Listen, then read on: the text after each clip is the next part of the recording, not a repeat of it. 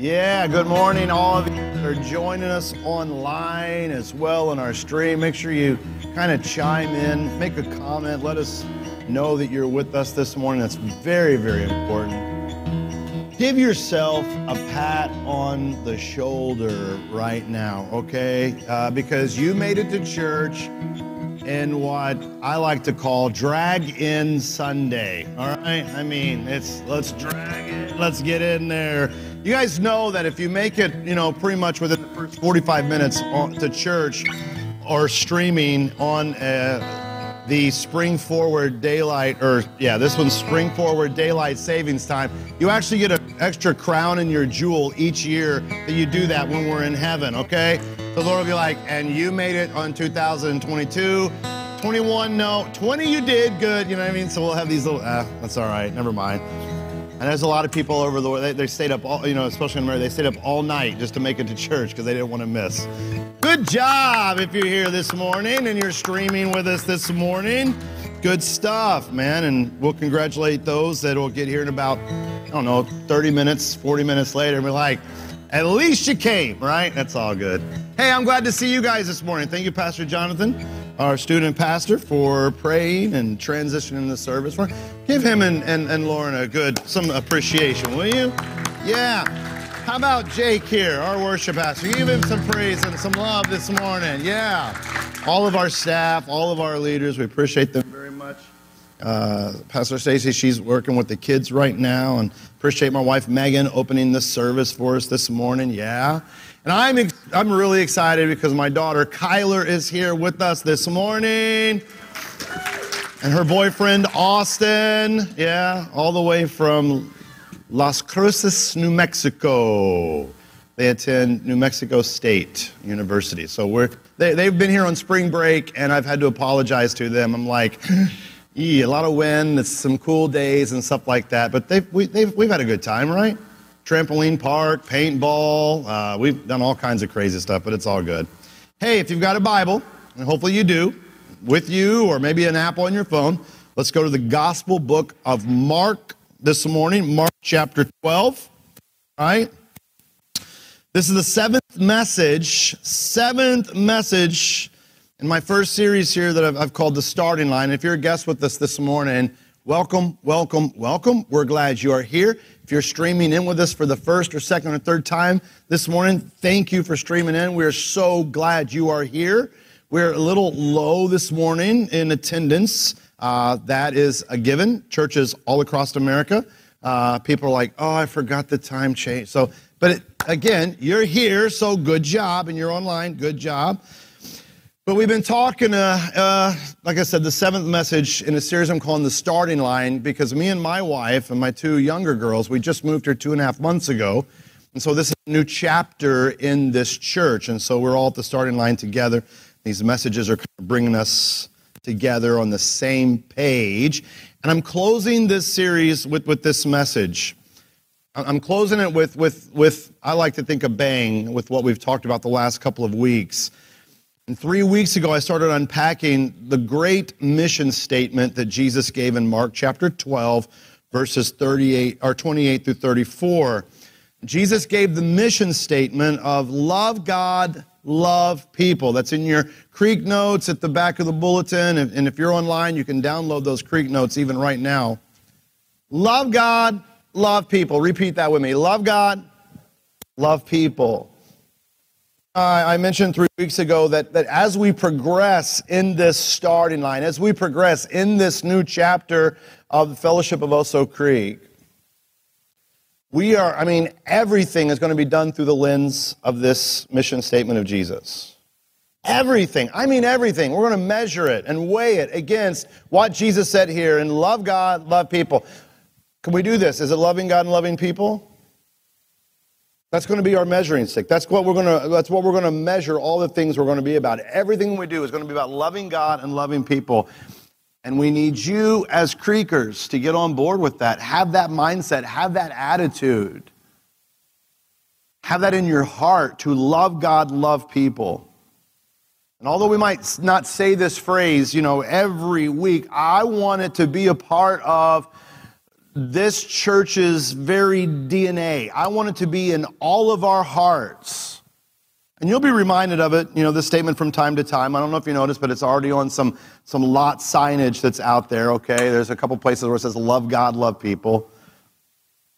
And, and, and I know that over the last 10 or so years, you know, it got real trendy to say this love God, love people. There were songs about it and stuff, but this is more than just a trendy church phrase or a church cliche, you know, that just sounds cool. No, I uh, summarized in my first message about loving God. This is how important over 600 commandments, laws, regulations, traditions. He narrowed them all down to this simple yet utterly profound phrase love God, love people. He's like, these are the number one and number two commandments. These are the greatest. Nothing else tops these.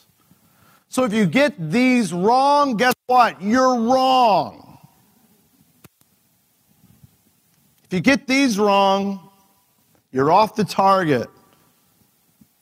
But if you get them right and they're a part of your life, as Jesus tells the scribe that we're about to read in verse 34 in our text, you're not far from the kingdom of God. It's that important, gang. It's that important. So let's read our text, Mark 12.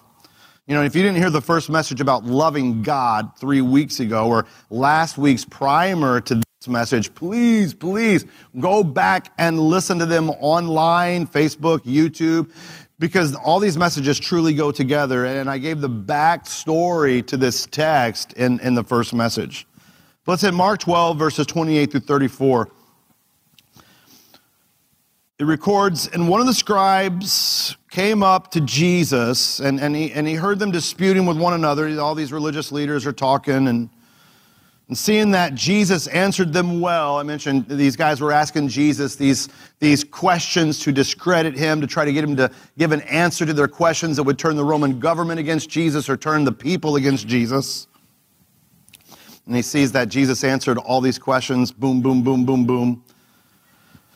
So this scribe came up to Jesus and said, Which commandment is the most important of all? Jesus answered, The most important is, Hear, O Israel, the Lord our God, the Lord is one. You shall love the Lord your God with all your heart, with all your soul, with all your mind, with all your strength. We talked about that three weeks ago. The second is this you shall love your neighbor as yourself.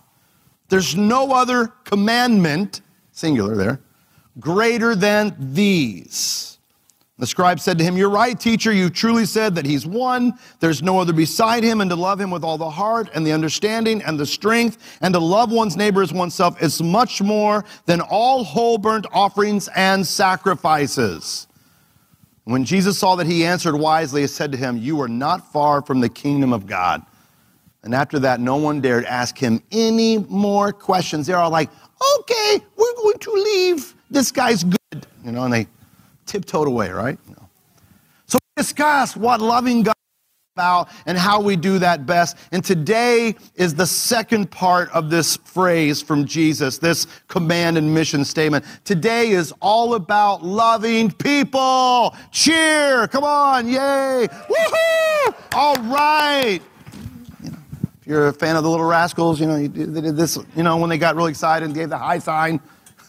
That's way back in the day. That's all right loving people. So last week was the primer to this message. It started us off and how we can, how we should show compassion towards others and really care for people. It's love God, love people. That's the message from Jesus.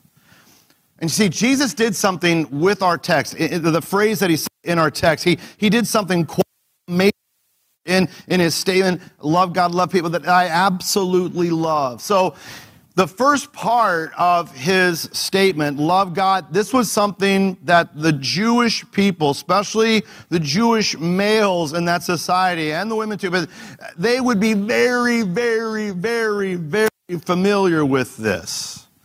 I mentioned that Jesus quoted from the Old Testament book of Deuteronomy, chapter 6, verse 5, about loving God with everything. I mean, that was way back in the Old Testament. God told that to the Israelites.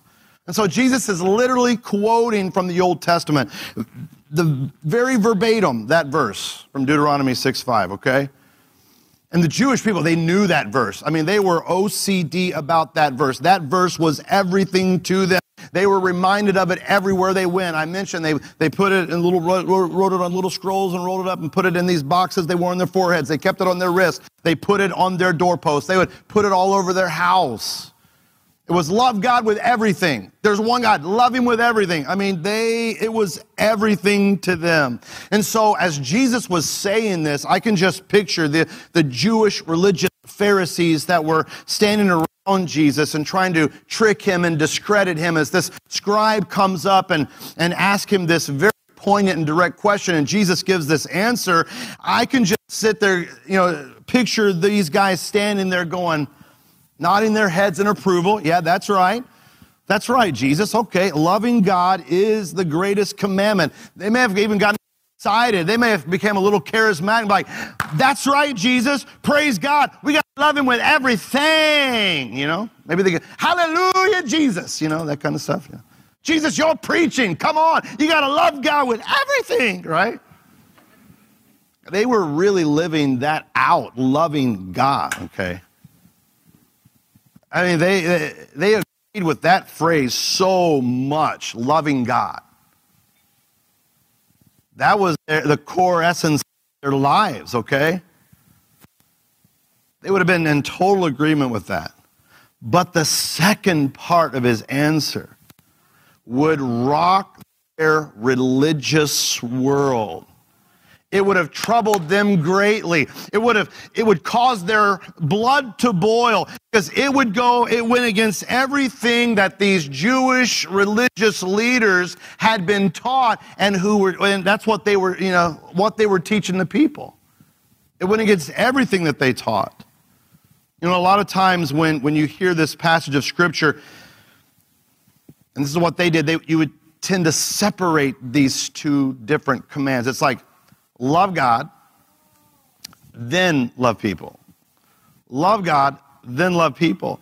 But Jesus did something that no Jewish rabbi or teacher had ever done before with this statement.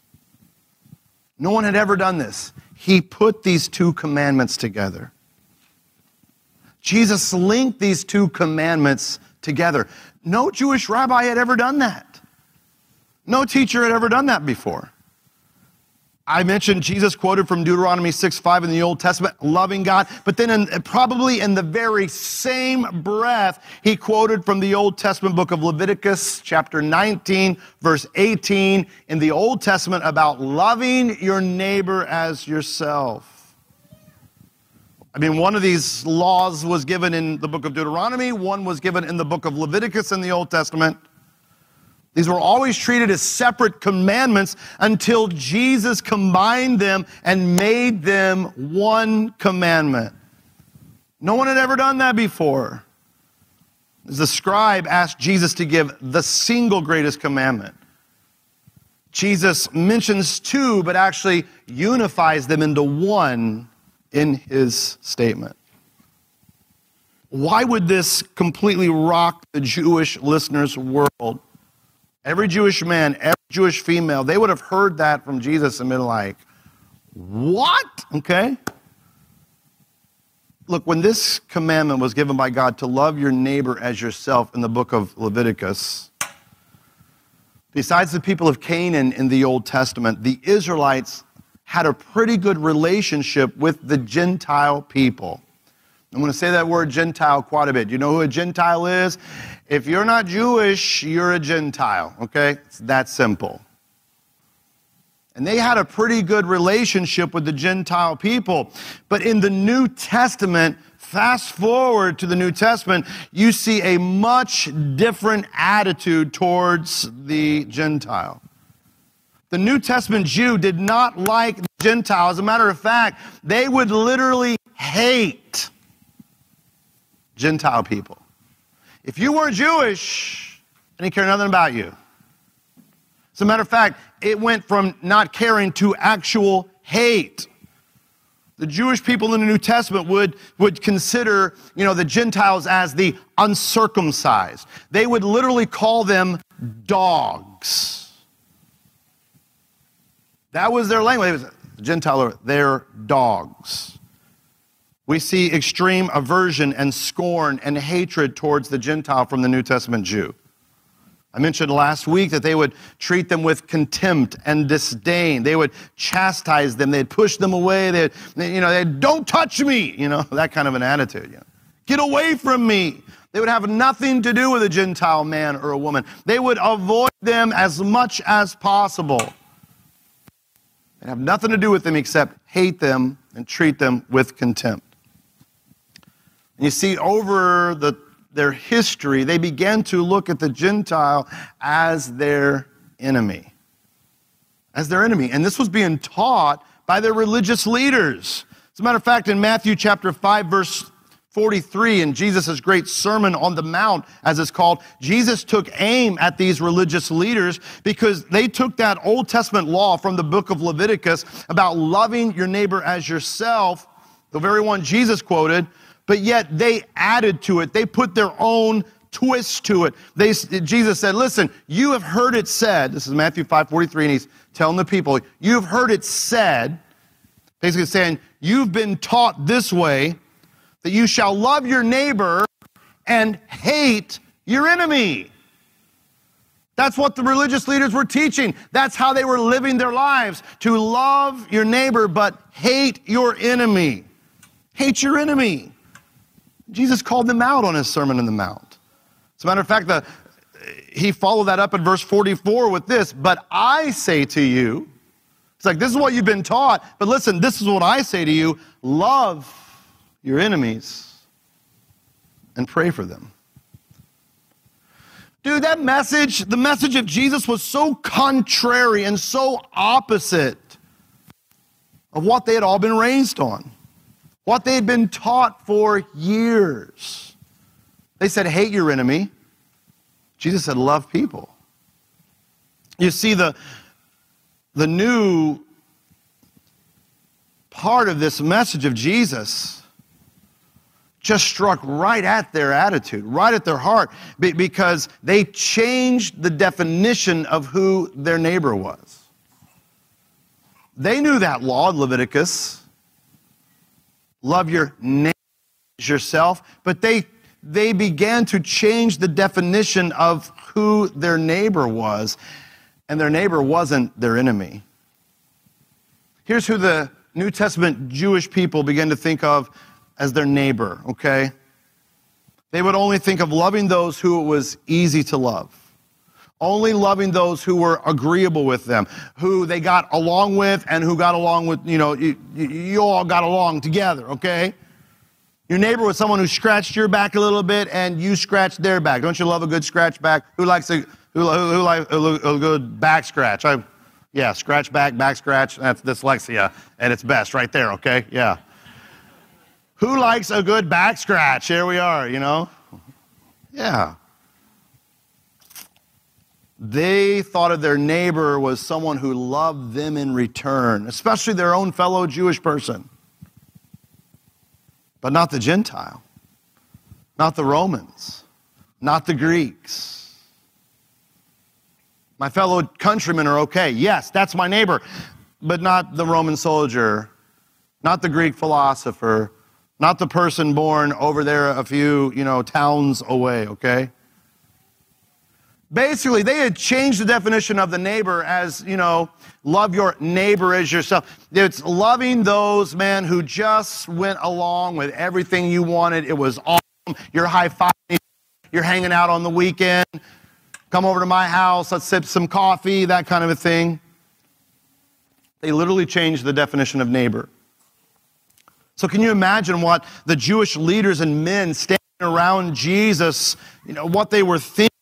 when he linked loving your neighbor with loving God. Jesus put together and they're like, What are you talking about, Jesus? Because they were so religiously proud of how they thought they loved God. They were all about it. But in our text, Jesus is, is asking something more from them. He wants to pull them higher, okay? You see, the word neighbor in the Old Testament book of Leviticus that Jesus quoted, it's synonymous with fellow creature. That, in the Old Testament book of Leviticus, in the Hebrew language, when, when, when that law was given, love your neighbor, it's talking about fellow creature, but they took it in complete opposite direction. Not just, you know, not forget about fellow creature, just my tribe, just my crew, you know. The, the people I hang out with, that, that's, that I agree with, that's who I'm going to love. And so here in our text, it's like Jesus was telling them to love every single person around them. He's like, love everyone. Jesus took their law that they had morphed and made it kind of man made, and he made it into a new law. And this probably flew right in the face of the ultra religious Pharisee and these religious leaders who had been leading and teaching all the people. As a matter of fact, Jesus took loving man, loving people, and made it a new commandment. John chapter 13, verse 34 through 35. Gospel of John records, So now, this is Jesus speaking, now I'm giving you a new commandment. Brand new. Love each other. Just as I've loved you, you should love each other. And your love for one another will prove to the world that you're my disciples. Later, after Jesus ascended, uh, John wrote a series of New Testament letters. And in his first one, 1 John chapter 4, verses 19 through 21, listen to what he writes. Now, this is a guy who walked with Jesus, heard everything that Jesus said, and the Holy Spirit reminded John of what Jesus love him because he first loved us. If someone says, I love God and hates his brother, he's a liar. For he who doesn't or for he who does not love his brother whom he has seen, how can he love God whom he has not seen? And this commandment we have from him that he who loves God must love his brother and sister, same application, also. You see, the Jewish religious leaders thought they had all the control. Okay? They had all the control. They're making up these oral laws and man made traditions, but then Jesus comes on the scene and starts dropping this new commandment on them love, all about love, loving God and loving people. Loving God and loving people. I, I, and I want to tell you a little secret this morning. Lean in real close so you can hear me. Just, you don't have to do that. Some of you really did. You're like, oh, okay. Here's a secret this new commandment wasn't just given for the people during the time of the New Testament. It wasn't just given to those with whom Jesus walked with, you know, physically on earth. Guys, these scriptures from Jesus, his words here, have huge implications for us today. And we are so guilty of doing what they did in the New Testament, of treating these commandments like two different things. We will kind of separate them into two different things, okay? We're guilty of kind of compartmentalizing commandments, we treat them like a TV dinner. You, how many remember TV dinners? I don't think we, they're not really called that anymore, but you, you, some of you, three of you, how many of you like a good TV? Thank you, Paul. Thank you. A few of you are like, yeah, yeah. I love me a good hungry man TV dinner. You know what I mean? Grade Z beef in that thing. You know what I mean? genetically modified corn or made up corn. I don't know. But, but uh, we don't call them TV dinners, but, but they're still in the frozen food section, right? It's that frozen tray. You have the meat in compartment, then you have the veggies in the separate compartment, a little something called potatoes in another compartment. Then there's a little brownie, it's its own compartment or whatever dessert, right? You know? Now, I like this because this pleases me when it comes to food because I can't really stand different foods mixing, touching. Anybody else like that with me?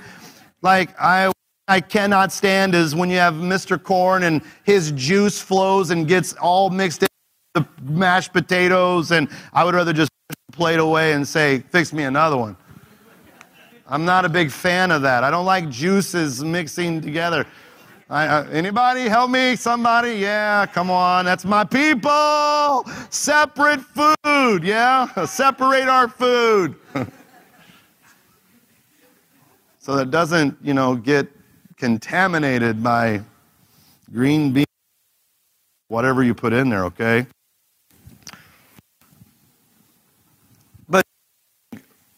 That doesn't work for this commandment of loving God, loving people. We, we can't compartment. How people, that, that's what we really do. We will have the attitude, we may not say this verbally, but we'll have the attitude of this Man, I'm going to love God and I'm going to love people on Sunday when I come to church. When I attend my life group throughout the week, dude, I'm going to love people. I'm going to love my church peeps. I'm going to love them. I'm going to love my life group. But on Tuesday, I'm going to grumble against my coworker. On Friday, I'm not going to forgive my sister who did me wrong. On Wednesday, I'm going to hold a grudge against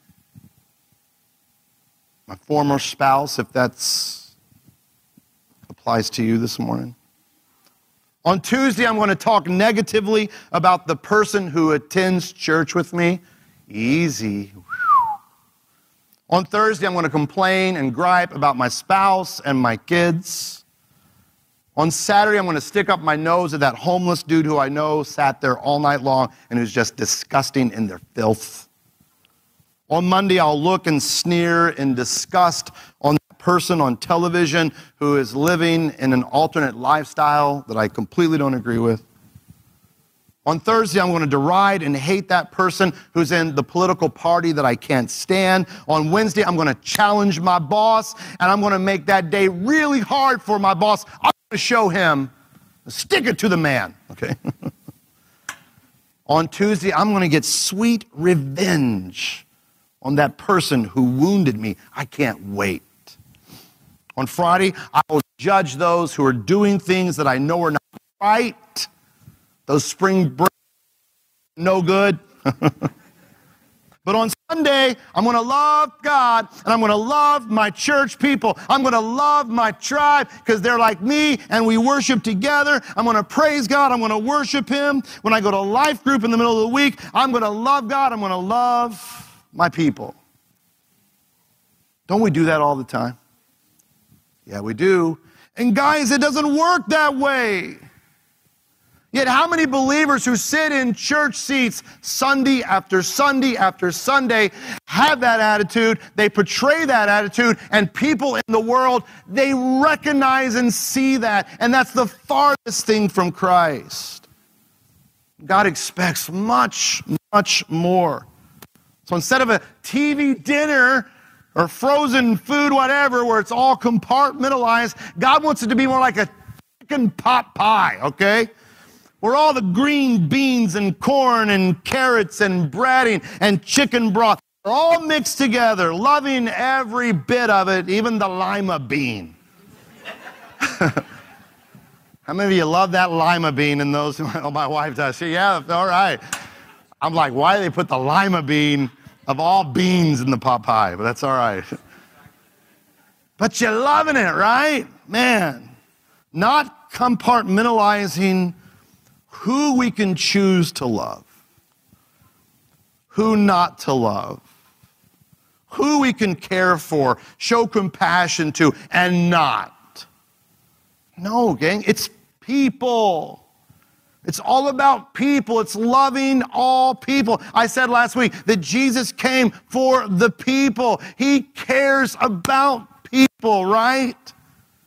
And he loved everyone with grace and compassion. He had a caring attitude towards everyone except one group of people. Do you know who that was? The religious leaders. He was on them. He chastised them. He called them out.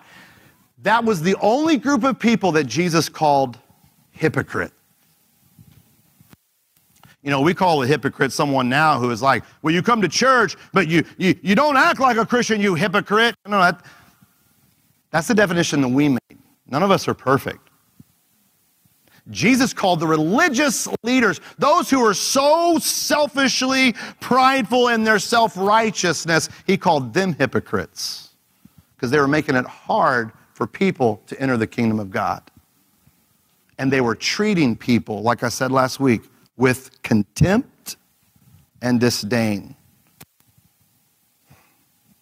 And Jesus exposed their hearts. He showed that their hearts were far from God. And look, we, we, tend to think falsely that, that how we treat people has nothing to do with our relationship with God. And that's just crazy thinking. Or one person said that, that's stinking thinking, okay? If that were true, wouldn't you think that Jesus would have just stopped at loving God when the scribe came and asked him, What's the greatest commandment? Jesus would have said, That's easy, chief. Loving God with everything you got. Now go do it. Case closed, right? No. He didn't stop there. He included loving people in the very same breath. You guys understand this truth?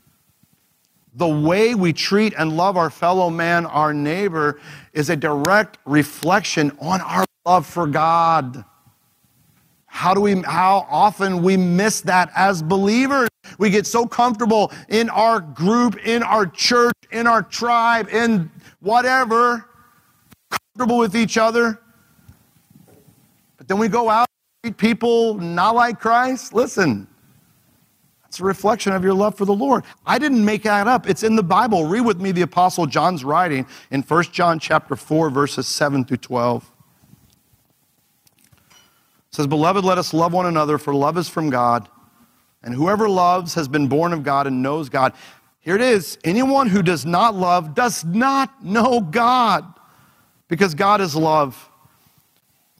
In this, the love of God was made manifest among us, that God sent his only Son into the world that we might live through him. In this is love, not that we have loved God, but he loved us and sent his Son to be the propitiation for our sins. Beloved, here it is again. If God so loved us, we also ought to love one another. No one's ever seen God. If we love one another, God abides in us and his love is perfected in us.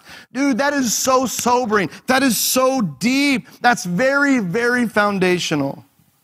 The Apostle John pretty much lays it on the line and says, if you don't love others, you don't even know God. You don't even know God. That's what Jesus was getting at in, in first, you know, in, in uh, sorry, in John 13, 35, when he says, They'll know you're my disciples by how you love one another. He wasn't talking about loving each other and just sitting in the seat across from you or loving those that are in your life. We're always talking about people out there at work, at play, in your neighborhood, on the highway, at the beach, wherever. Guys, that, that's the way, that, the proof, if you will, that, that you actually love God is by showing love to others, showing love to the unlovable, to all people everywhere. Is, is, is it love to hold a grudge? Is it love to hold unforgiveness towards somebody? Is it love to refuse praying for an enemy? Is love about deriding someone? Is love about turning a deaf ear to someone's need? Is it love when you show contempt and disdain to someone? Is it love when you refuse to associate with someone because of some external factor? Is love hating someone? If you're not loving others, you're not, you don't know God. And according to Jesus' words in John 13 35, you're not even his disciple. Those are some tough words. But that's the priority that Jesus sets forth.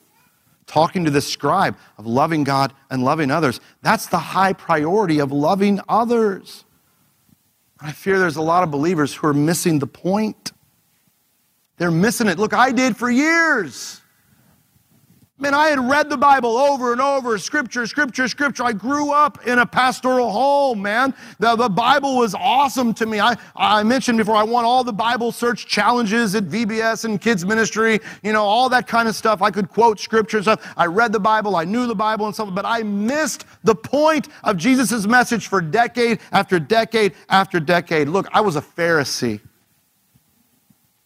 I was a Pharisee in the New Testament. No, I wasn't in the New Testament. You guys know what I'm saying. Pharisee like those in the New Testament.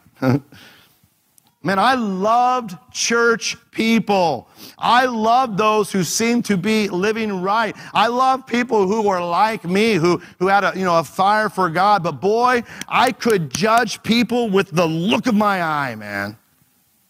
I could give a sharp look of judgment faster than I could drink a cup of coffee in the morning, okay? I would look down on people. I would think that people were unfit spiritually. I would snarl, a spiritual snarl. You ever done that? I have. It's a thing. I would give a spiritual snarl to people who were in the world, not in church like me. I set up this, I built up this high, lofty seed of religiosity that I had made out of pride and self righteousness. And it would, when we got married, it would frustrate my wife, Megan, because she wasn't like that. But she would notice me doing that. I would judge her family, I would judge others, begin judging people in the church. Then one year, eight months exactly, God put me in my place.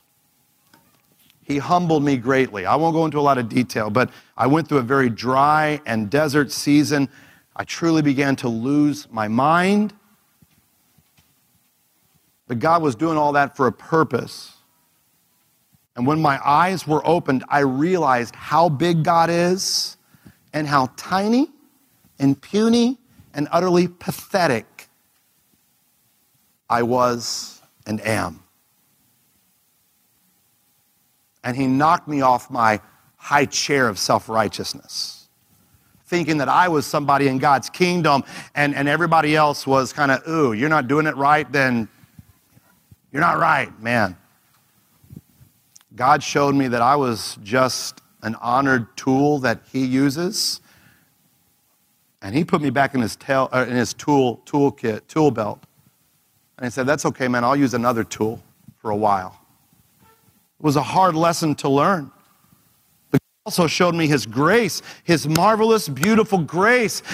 And that, that's how I needed to look towards people, and that's how I needed to treat people with His grace and with His love, right? It's loving God and loving your neighbor as yourself. So, Jake, you can come up if you want, man. Right? Yeah, I didn't give the cue, but so I close this message like, like they close the Chipotle burrito, all right? Hang with me because this is really, I want you to really hone and factor in on this. This is so important. So we look at Jesus' words, we, we ask, Who is my neighbor? And how do I love them? Have you ever thought about that? Who's your neighbor? Is your neighbor only those of the same social status as you? Economic status as you? Is your neighbor only those who speak the same language as you or the, the person who's easy to love? Is your neighbor the, you know, uh, the, the person who, whose skin tone is the same as yours or the people that you get along with best or who lives in the same area that you live in? Is your neighbor those who do good things for you or only worship God like you do and believe like you do in the non essentials? Is that your neighbor? Is your neighbor those who you like to hang out with and do things with? Is your neighbor only those who fights the same causes you do, who's on the same side politically as you are, and who votes exactly like you? Is that your neighbor? Is your neighbor that person who, who is very agreeable with you, who thinks like you? They have the same opinion that you do on a wide variety of topics, the diverse aspects of our world? No. And if you think that that or anything like that above is your neighbor, you are sounding just like the New Testament Pharisees. Who's your neighbor? Who's the person that Jesus is referring to? Look around. Look around as you live your life. There are your neighbors. Driving along SPID, there's your neighbors. The person who cuts you off, he's your neighbor. that busy store you're in and people are just going crazy and that's your neighbor. If you could get, a, if you could get in a helicopter and fly over Corpus or use Will Fader's uh, drone and see the whole scene, there are your neighbors. If I could take in a spaceship and let you see all of the earth, they're your neighbors. Your family member, they're your neighbors. Your spouse, there's your neighbor. Your kids and grandchildren, they're your neighbors. The drunk who's stumbling down the street, there's your neighbor. The prostitute who has been up all night long, all weekend, every night, that's your neighbor. The person passed out in the alley or the ditch, that's your neighbor the guy who works 40 plus hours all week long. And then on Friday, he rushes home as fast as he can. He goes into his closet. He grabs his favorite dress, then he goes to the mirror and he puts all this makeup on, and then he goes to all these different clubs all weekend long. That's your neighbor. I mean, I could keep going on and on with these scenarios. That's your neighbor. Look who Je- Jesus went to the, the, the lady who was a prostitute, the woman who was at the well. She was living with her husband. Jesus went to the hated tax collector. He, he was even, his disciples were even asked, Why does your master hang around with all these sinners? Because Jesus knew what it was all about. He knew the importance of loving people. That person who is so opposite you in every way, and you just want to punch them in the face. That's your neighbor. And you're to love them. You're to pray for them. How do you how do you love them? It's all about the antidote to our cultural malady. Self-sacrifice. It's what Jesus modeled. That's what he exemplified. We're to be like him. Trust me, I'm almost, I know this is long, but we're to be like him. I listed some scriptures there Philippians 2, 3, and 4, 1 Peter 5, 5. They're all about preferring other people, not thinking too highly of yourself. And Jesus himself, speaking in Matthew 23, 11, said, The greatest among you must be a servant. Listen, how do you love your neighbor? You bear, you forgive, you help, you delight with, you include, you offer them grace, you encourage, you give them materially and physically, you share with them, you call them, you care, you text, you email, you Facebook, you keep in contact, you, you Zoom, you, you get to know them, you associate with them, you walk with them, you talk, you notice them, you show compassion for them, you care for them, you reach out to them, you do everything in your power to them that you would like them to do you. How do you love your neighbor? You become Christ's hands reaching out to them. You pray for them. You pray for them. Ask the Holy Spirit, teach me how to love people. He'll show you. He'll convict you where you're wrong. That's a bold prayer. Love God, love people. Have a passion getting to know God through His Word. Have a passion for others, loving them as we love God. We're all going to stand before the Lord one day. You'll have to give an account how you followed Jesus' command. Jake and, and Jessica and JC, they're, they're going to sing a wonderful song. I want you to just take a moment right where you are and just, just reflect on this and pray. See God. Maybe the Holy Spirit's convicting you right now. You too online, don't turn off the stream. You need to repent of maybe having a Pharisaical attitude, a worldly attitude. Do that now. Spend some time with the Lord. Seek Him, as the scripture says, while He may be found. Lord, forgive us and help us. And then I'll come up and pray to close the service.